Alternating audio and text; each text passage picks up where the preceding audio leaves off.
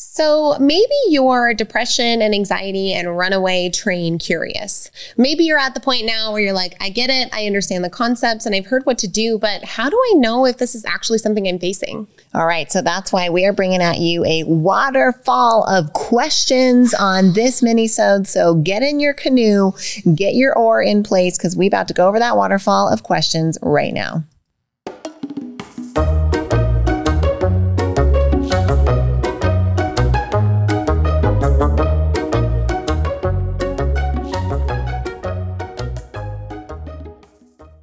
We've had some really cool access to some really cool people, and we want to share it with you. We have an amazing interview series of some of the interviews we've done with celebrities like Dr. Deborah Tillman, America's Super Nanny, Dr. Joseph McClendon III, famous neuropsychologist, uh, former professor of UCLA. We've got Dr. Bruce Lipton, author of Beyond Belief, and we even have John Maxwell, the number one leadership expert. Your sisters want to bring you into the room with our most exclusive access. So go to kayandshi.com. Right there on the homepage, you will see a button button that says Get My Celebrity Interview Series, and we would love to share our access with you. K A Y A N D S H I dot com. We'll see you over there.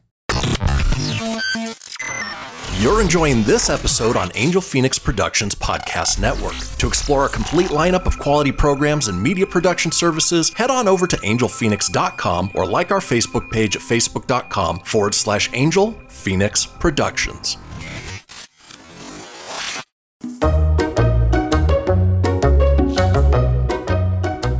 know, Shy, in our last mini-sode, we talked a little bit about the idea of allowing yourself space to feel emotions that are negative when they come up. And I want to bring up just really fast a concept from, God, we talk about him all the time, but he's just so good. Michael Singer's book, Living Untethered, where he talks about when we do this with emotions, it's like attempting to grab onto a waterfall. And if you think about the physical expression of grabbing, like if you're in, uh, if you're listening to this right now, if you're not not driving, like do it with your fists. And if you're watching on the video, do it with us, right? Like grab, right? This is a very active, very tight uh, feel. Now, if we're trying to do this to a waterfall, are we going to catch water? No, we're not. Now, if we are to open our hands like this, the water now pours over us and it's actually kind of enjoyable. And if we were to cup our hands and bring them flat and together, we can catch water and it can become an effective thing for us. But that holding, that, that unexamined gripping can grip us and allow that run runaway train to destroy our emotional state.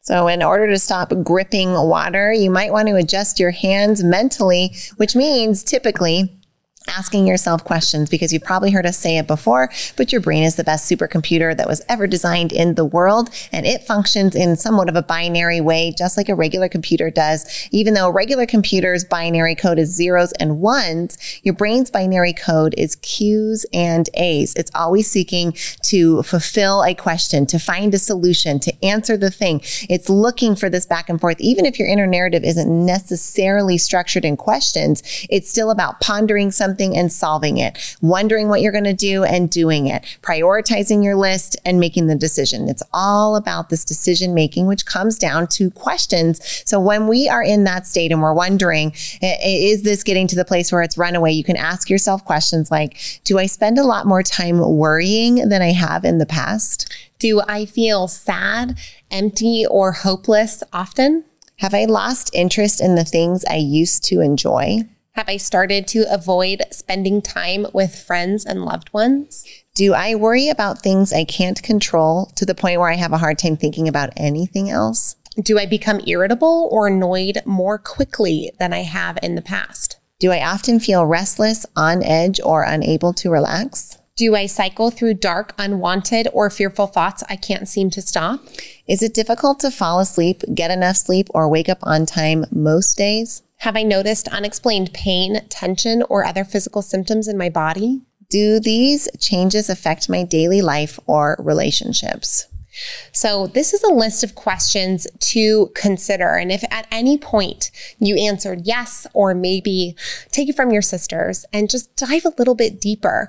This is your signal to take the opportunity to maybe just see if this is something that's starting to gain momentum in your life. I love that this, these questions are really about helping you identify your own level of measurement, right? We all feel different levels of worry. We all have this natural orientation of our personality around optimism or realism or even pessimism. We have these different natural ways of being that we are. But these questions allow us to just assess where I am now with who I know I want to be or who I am in my core. And that way we can see are there major differences that allows you to, in your most empirical way possible, it's hard, you can't be objective with your own self, but you can try with questions like this because once you are measuring a difference, you can start to see, ooh, I got like five, I got five red flags here, right? Like I am definitely struggling with my sleep. I am definitely having uh, emotions carry me away uh, about something where I can't stop it. I am definitely feeling restless and I'm not able to let go and relax. I, when all, when you start, as Kay said, to see these things, it can be a signal for you to shift into some of those strategies we've been talking about earlier. But remembering the power of questions and remembering the power of assessing yourself based on who you are and who you want to be can be extremely helpful in orienting you towards getting the right care that you need. And we care about you, which is why we're bringing this topic forward for you here on the Kay and Shy Show. We're excited to jump into tomorrow's mini-sode as we continue to expand this topic of runaway emotions.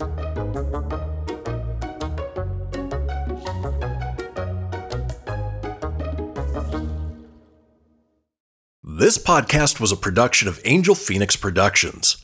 Explore more episodes of this show or other great shows on the Angel Phoenix Podcast Network by visiting angelphoenix.com.